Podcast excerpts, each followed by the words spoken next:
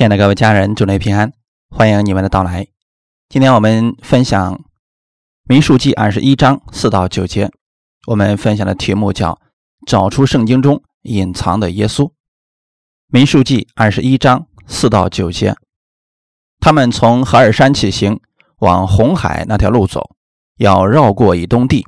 百姓因这路难行，心中甚是烦躁，就怨读神和摩西说。你们为什么把我们从埃及领出来，使我们死在旷野呢？这里没有粮，没有水，我们的心厌恶这淡薄的食物。于是耶和华使火蛇进入百姓中间，蛇就咬他们。以色列人中死了许多。百姓到摩西那里说：“我们愿读耶和华和你有罪了，求你祷告耶和华，叫这些蛇离开我们。”于是摩西为百姓祷告。耶和华对摩西说。你制造一条火蛇挂在杆子上，凡被咬的，一望着蛇就必得活。摩西便制造一条铜蛇挂在杆子上，凡被蛇咬的，一望着铜蛇就活了。一起祷告，天父，我们特别感谢赞美你，你是我们的主，是我们的供应者。无论我们往哪里去，你必与我们同行，保守我们的心怀意念。今天我们来到你的面前，领受你的话语，借着你的话语，让我们得着启示和智慧。愿圣灵带领我们以下的时间，使我们都能得着你的供应。奉主耶稣基督的名祷告，阿门。弟兄姊妹，圣经的核心在讲什么呢？在讲神的爱，耶稣爱你。无论是旧约还是新约，都在讲神的爱。神的爱具体表现是什么呢？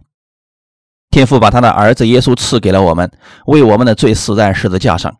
神的爱绝对不是一个公式，也不是一套理论，更不是一个故事，而是生命。圣经就是在讲神的儿子耶稣基督对我们的救赎。圣经说，耶稣基督降世为人，不是要定世人的罪，乃是要叫世人因他得救。耶稣基督就是爱的本体。今天。分享如何读圣经，要从圣经当中找出隐藏的耶稣基督。在新约时，耶稣已经显明了；站在旧约里边，基督是隐藏的。我们分享第一点：圣经中耶稣的象征。旧约圣经当中有很多的象征，象征不是真实的，但是却是指向了真实的人，最终指向了耶稣基督。比如摩西在旷野时，他们遇到了苦水。那个地方叫马拉，百姓没有办法喝水，神就让摩西把一棵树丢在水里边，水就变甜了。为什么树放在水里，水就变甜了呢？因为那棵树是一个象征，象征我们的耶稣基督。苦就是一种咒诅，当人把耶稣放在咒诅当中的时候，耶稣承担了咒诅，所以水发生了变化，最终变成对我们有益的。弟兄姊妹。要在圣经当中看到隐藏的耶稣基督，你的整个心都会火热起来，你会对生活充满信心，它就是信心的开始和信心的结束。还有许多这样的象征，比如施恩座象征耶稣基督，施恩座是用整块金金打造成的，代表着神的公义和圣洁。施恩座上有两个基路伯，每年的赎罪日，大祭司有一次机会。进入到至圣所中，神要在两个基路伯之间对百姓讲话。当然，百姓不能进来，神只对大祭司讲话。神不是在施恩座上告诉他们要守住十诫，能够来到施恩座前的大祭司，此刻是在领受上帝的恩典。从神那里出来的是恩典和真理。耶稣来传道的时候，亲自告诉我们，律法是借着摩西传的。但恩典和真理是由耶稣基督来的，摩西只是领受律法，然后传达给百姓，但耶稣基督就是恩典和真理的本身。旧约的施恩座最终也是指向了耶稣基督。你在新约恩典之下，随时随地可以来到耶稣面前，来到施恩座面前了，因为会幕的幔子已经打开了，所有人可以直接来寻求耶稣。求恩惠，蒙连续，做我们随时的帮助。旧约是预表，最后指向了我们耶稣基督。在圣经中，找到耶稣的时候，你整个人都是兴奋的。今天这段很多人不理解，问我为什么那个蛇是耶稣基督呢？今天透过这个本文给大家分享解开疑惑。以色列百姓从埃及出来是神带领他们出来的，他们没有做什么事情，只是听从了神的带领。从埃及进入旷野，神在旷野每一天给他们都有供应。这个供应大到什么程度呢？吃的、喝的、用的。神都有供应，在旷野中，神给他们非常重要的食物。神知道每个人都需要食物，也把食物供应给了以色列百姓。这个食物就叫做玛拿。许多人都想吃玛拿，觉得这个食物太好了，一定是纯绿色的、无污染的。重要的是第二个，这个玛拿虽然是一个小圆物，像圆锥子一样的食物，虽然单一，但是营养是全面的，并且吃了以后啊。绝对不会出现软弱。以色列百姓在旷野吃玛拿四十年，他们都是强壮的，因为是神亲自降下的食物。但是以色列百姓埋怨神，埋怨摩西说：“为什么把我们从埃及领出来，使我们死在旷野呢？这里没有粮食，没有水，这些粮食、水神已经供应给他们了，但是他们却看不见。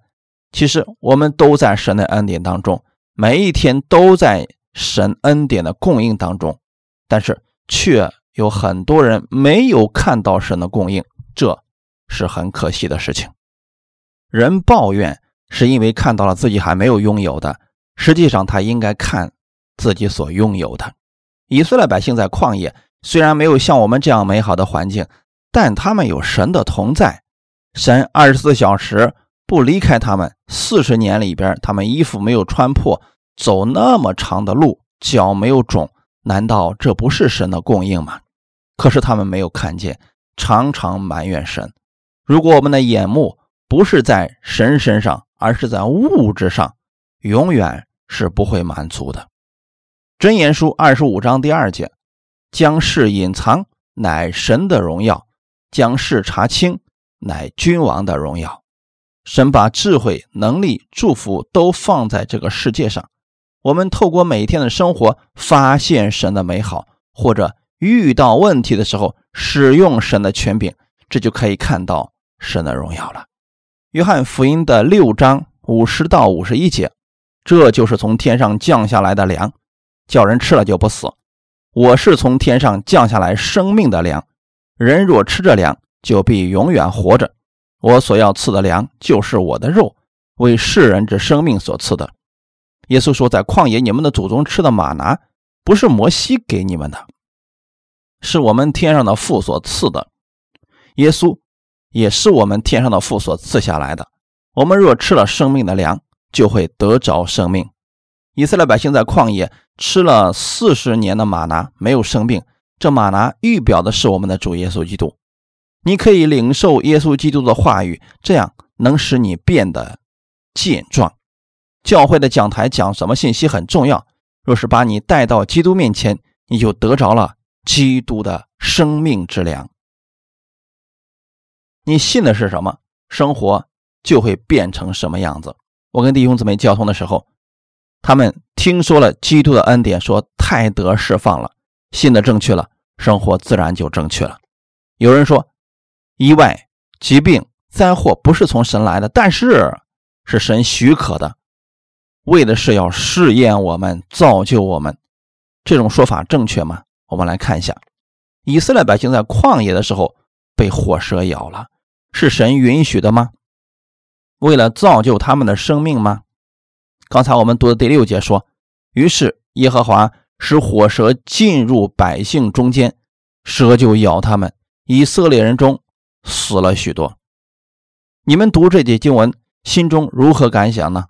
耶和华使火蛇进入百姓中间，咬死了很多人，是神故意放的吗？难道神的百姓不听话，埋怨了几句，神就放蛇咬死他们吗？有人说这不是神做的，但是是神许可的，是神允许的。那为什么神允许这样的事情发生呢？前面他们抱怨没有粮食吃，神给他们粮食，但他们说我们不要吃马拿，我们要吃鹌鹑，神也把鹌鹑给了他们。当他们没有水喝的时候，他们又埋怨。但无论神怎么做，依然无法满足百姓的心。他们是如何看待神所赐的马拿的呢？第五节，我们的心厌恶这淡薄的食物。神赐给了以色列百姓最好的食物，而以色列百姓却轻看了这马拿，这是神所不能接受的。因为马拿象征的是耶稣基督。淡薄的食物，原文当中的意思就是很糟糕。毫无价值的食物，马拿是如此的珍贵，但是在以色列百姓中却看到是毫无价值的食物。弟兄姊妹，这是神所不能接受的。如果人把耶稣看作是毫无价值的，神会如何对待这个人呢？当人把耶稣看作是生命的至宝，当人高举耶稣基督的时候，神的恩惠马上就临到了。马拿虽然是免费的。但绝对不是淡薄的食物。如果人拒绝了耶稣，就是拒绝了神的祝福和保护；如果人拒绝耶稣，就是不愿意领受神的恩典。但我们离了神，做不了什么呢？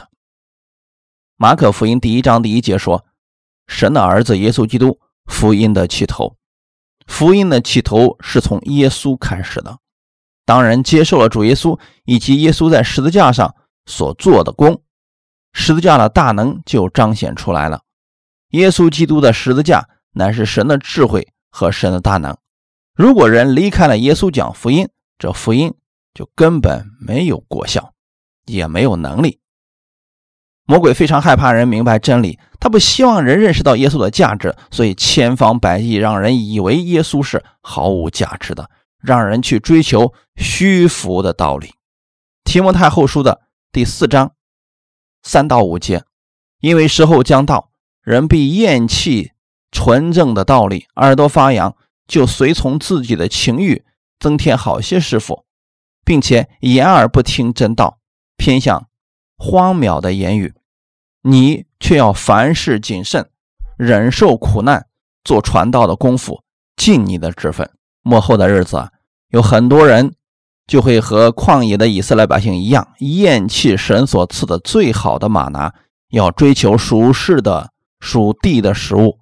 很多信徒不愿意听关于耶稣基督以及耶稣基督在十字架上的信息，他们愿意听一些稀奇古怪的道理，比如说某个人在山上进食了四十昼夜，等他下来的时候手按病人，病人立刻就好了；或者又说是某人又做了一个什么样奇怪的梦等等。回到我们今天的本文，旷野中，神为什么允许火蛇进入百姓中间呢？因为他们藐视了神所赐的最珍贵的属天的食物，拒绝这食物，就是拒绝了神的供应和保护。其实，在旷野一直都有火蛇，不是神故意招来的。为什么其他时间蛇没有咬他们呢？蛇在圣经当中预表了撒旦魔鬼。其实魔鬼一直在百姓周围蠢蠢欲动，但是因为神的手一直在保护百姓，他没有可攻击之处。彼得前书第五章七到五节说：“你们要将一切的忧虑卸给神，因为他顾念你们。勿要谨守警醒，因为你们的仇敌魔鬼如同吼叫的狮子，遍地游行，寻找可吞吃的人。”这证明有些人啊，魔鬼是吃不了的。魔鬼只能寻找一些软弱的、脱离神保护的。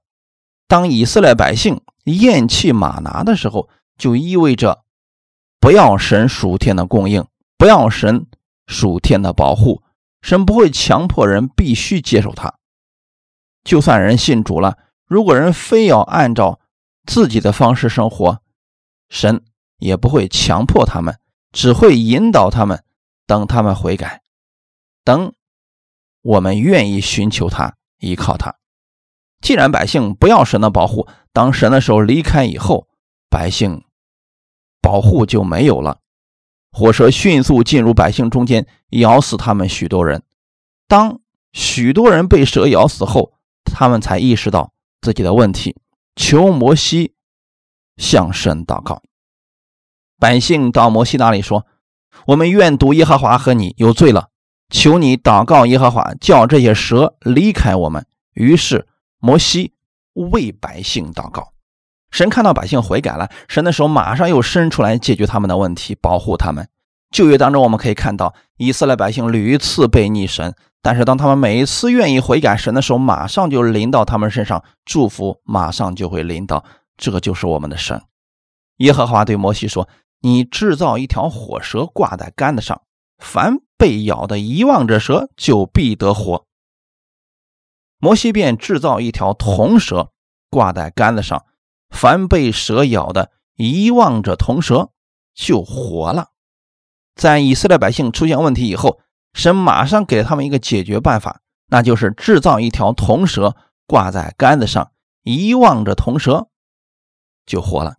这铜蛇预表我们的主耶稣。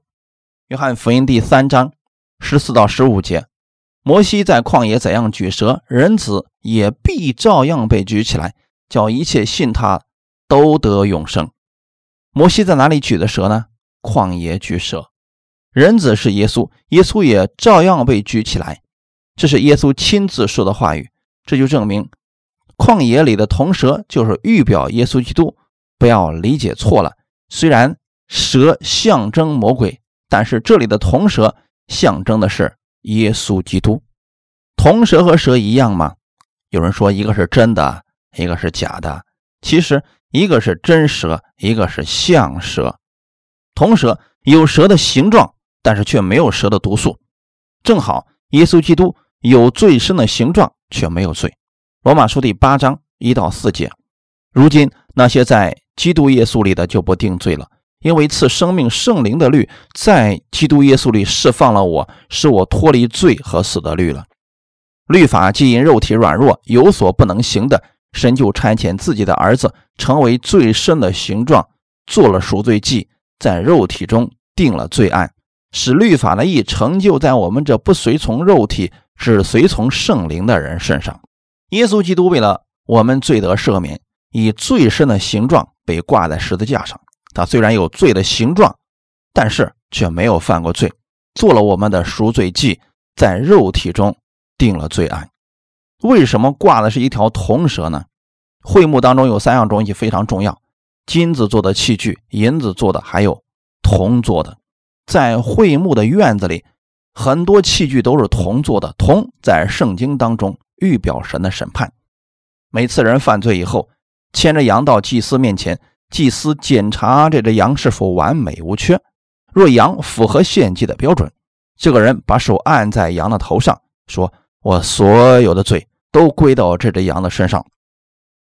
这只羊被杀了，血献在神面前，祭牲被放进翻祭坛上烧了。这预表的都是审判。人犯罪以后，这只羊代替他而死，这人就罪得赦免了。在你接受耶稣为救主的时候，你所有的罪都归到了耶稣基督的身上。当你相信耶稣在十字架上为你的罪死了，三天后从死里复活了。天父就接纳了你，他看你就是公义的，是圣洁的。旷野里的铜蛇预表的是耶稣基督。摩西是怎么样在旷野举蛇的呢？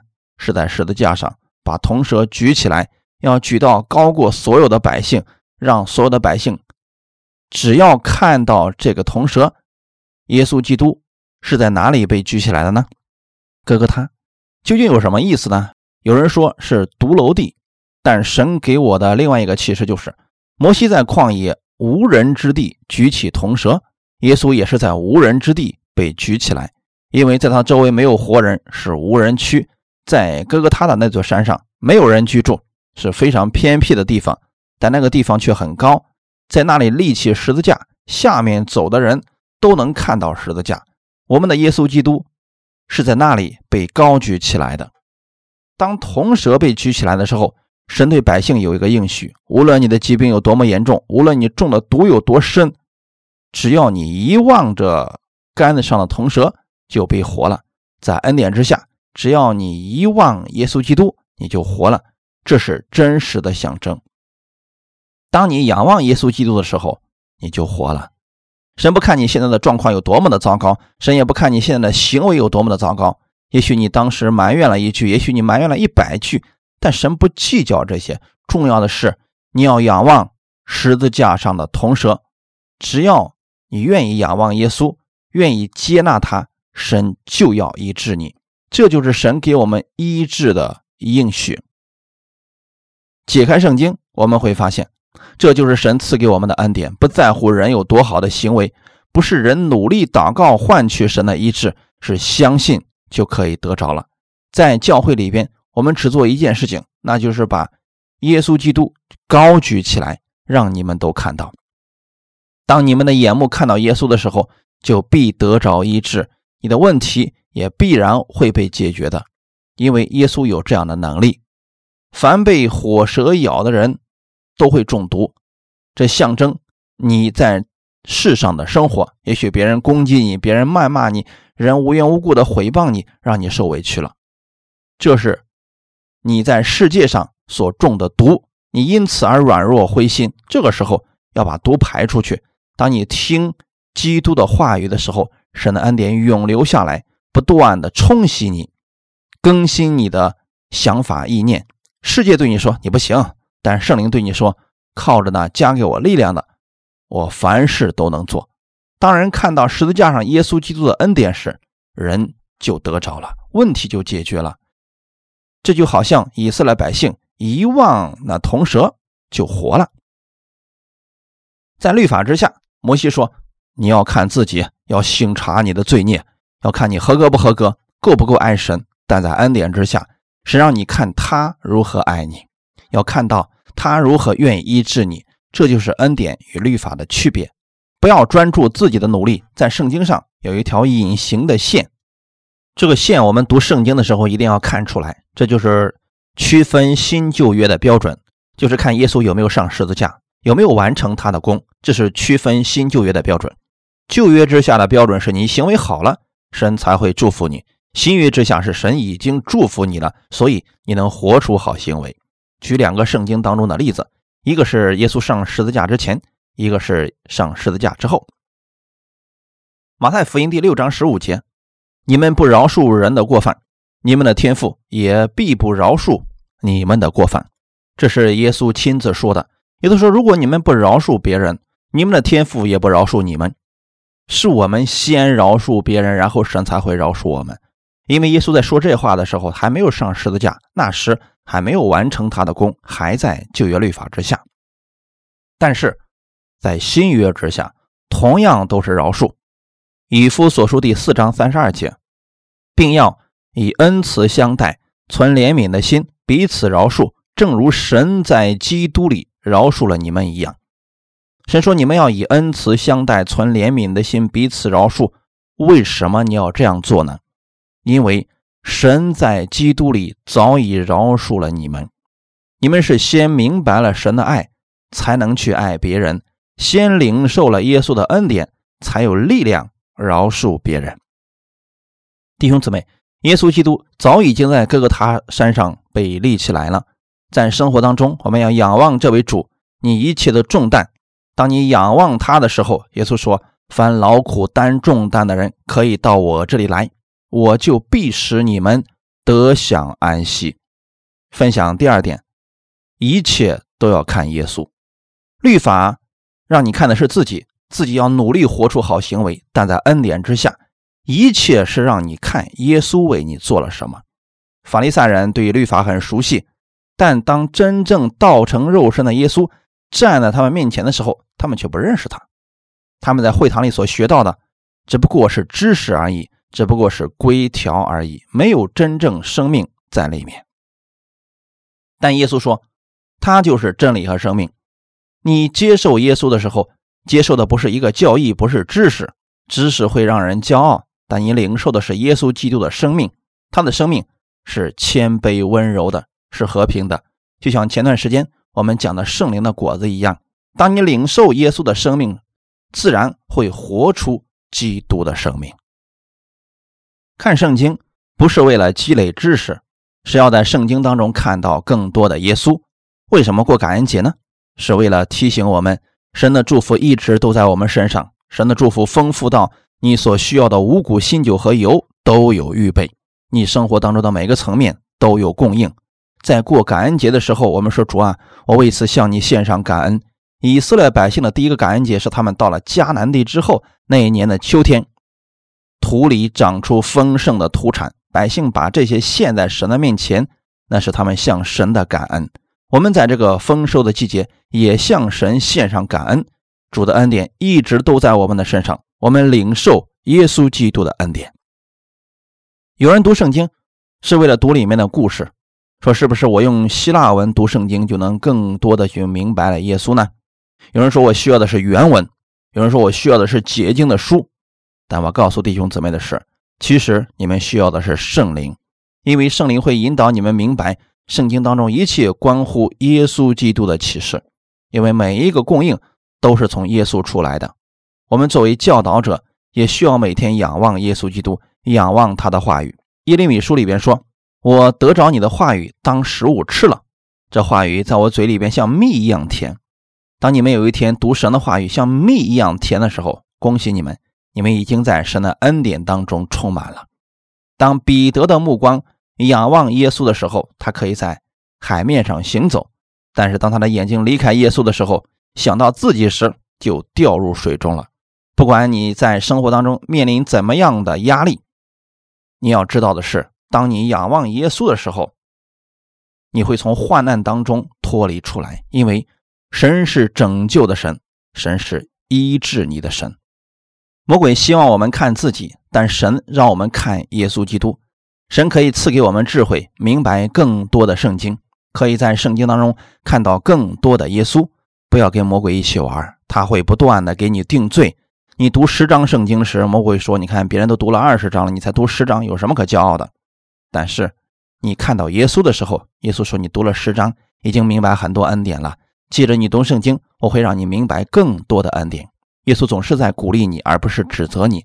魔鬼总是指责你，让你看你自己，不断的给自己定罪，让你觉得不可能，让你觉得没办法了。但耶稣就是你的办法。开始仰望耶稣基督而生活吧，在他那里没有刑罚，因为他担当了我们的刑罚，就像旷野里的铜蛇依然挂在那里。如果你是其中的百姓之一，神不让你做别的。只要你在他的安息当中领受他的医治就好。如果你现在身体上有疾病，安静在神的面前领受他的医治就可以了。因为圣灵正在这里做工，他希望你此刻相信神的大能，相信神的医治。因为耶稣所受的鞭伤，你已经得着了医治。医治不是很难的事情，因为不是你在做，是我们的耶稣在做。你只需要把你的眼目放在耶稣基督的身上，领受。即可得着。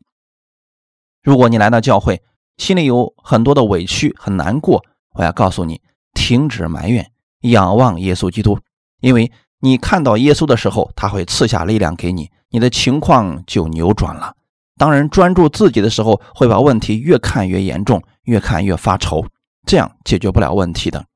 如果在旷野的时候，以色列百姓就不肯看杆子上的铜蛇。闭着眼睛不看，不停的认罪，说自己不配，结果还是会死的。神的医治方法就是让他们仰望杆子上的铜蛇，一望就活了。除此之外，没有别的方法了。就算用别的方法，再虔诚也没有用。我们需要按神的方式来领受。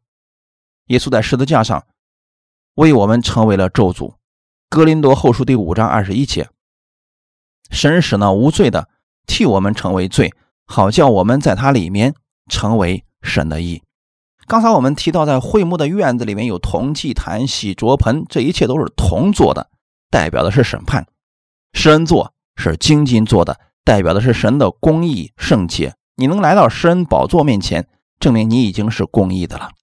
已经接受耶稣的人，不需要任何条件、任何资格，就可以来到耶稣面前祷告了，是不是？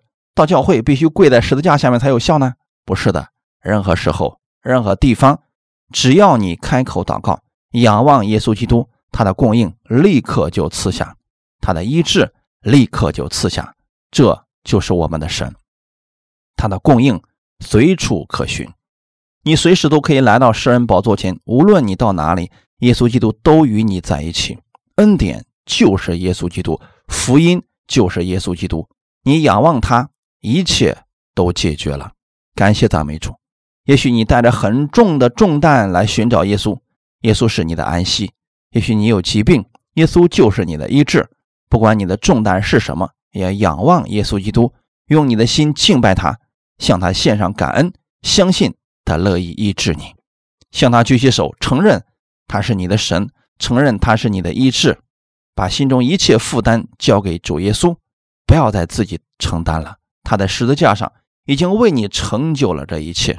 耶稣爱你，不管你的情况如何，耶稣愿意医治你。你仰望他的恩典，奉耶稣基督之名，你的眼睛现在要看见，要得到医治；你的腿要得到医治，你的心脏要得到医治。耶稣恢复你所失去的，你的每一个细胞正在被更新当中。神正在做奇妙的工作。张开手，向他领取恩典，领取医治。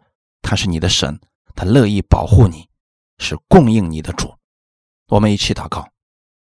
亲爱的天父，我们感谢赞美你的恩典，我们感谢你赐给我们如此丰盛的恩典。你是配得敬拜的神，你的恩典每一天都在我的身上，请赐给我们智慧，让我们在圣经当中看到你，被你的恩典和真理充满，被你的能力充满。你是一致的神，感谢赞美主，一切荣耀都归给你。奉耶稣基督的名祷告，阿门。